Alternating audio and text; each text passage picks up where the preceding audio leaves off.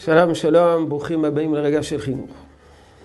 אתמול אה, סקרנו את החלקים הראשונים של השיחה שאמורה להתנהל עם נער שבן ובת, מתבגר או מתבגרת, שתפסנו אותם גולשים באתרים בלתי צנועים לחלוטין. הדבר הראשון, הסבירו את מה ש... את התהליך של ההתבגרות, מאיפה זה נובע, איך הוא הגיע לשם. הדבר השני, לבקש ממנו להציע פתרונות. איך, אה, מה הוא צריך לעשות כדי שזה לא יקרה שוב. צריך לבוא ממנו, לא מאיתנו. לעתים ישאל אותנו מה אנחנו מציעים, נציע לו. נשאל אותו אם זה מוצא חן בעיניו, אם הוא חושב שזה, שהוא יוכל לעמוד בזה. בלשון אחרת, אנחנו צריכים לעשות איתו תהליך חינוכי. הדבר השלישי, מעבר לקבלה לעתיד, תשובה. מה, מה התשובה? להתגלגל בשלג, ברוב ערי הארץ אין שלג.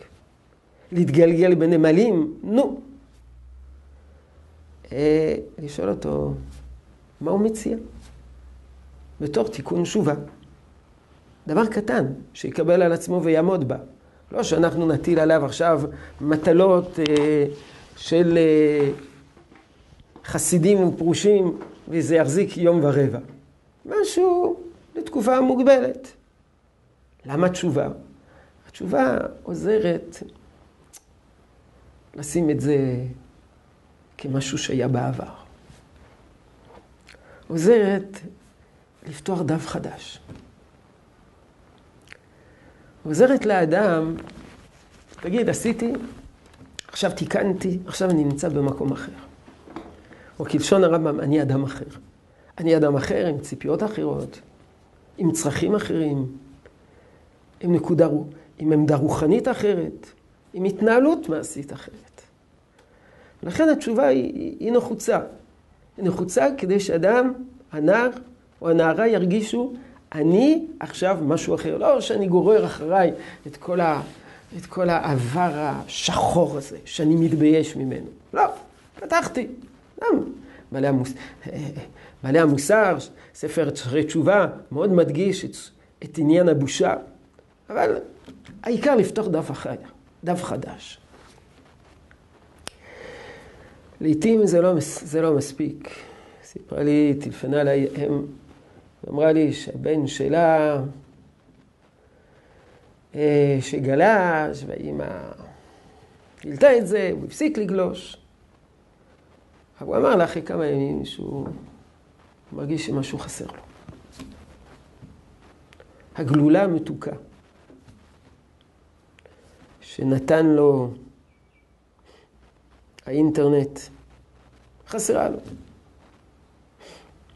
מה לעשות? הוא צדיק, הוא אומר שעכשיו חסר לו. זה קצת כמו סוג של התמכרות. אינני יודע אם זה התמכרות. אבל זה כמו מיני התמכרות. אולי באמת זו הייתה התמכרות.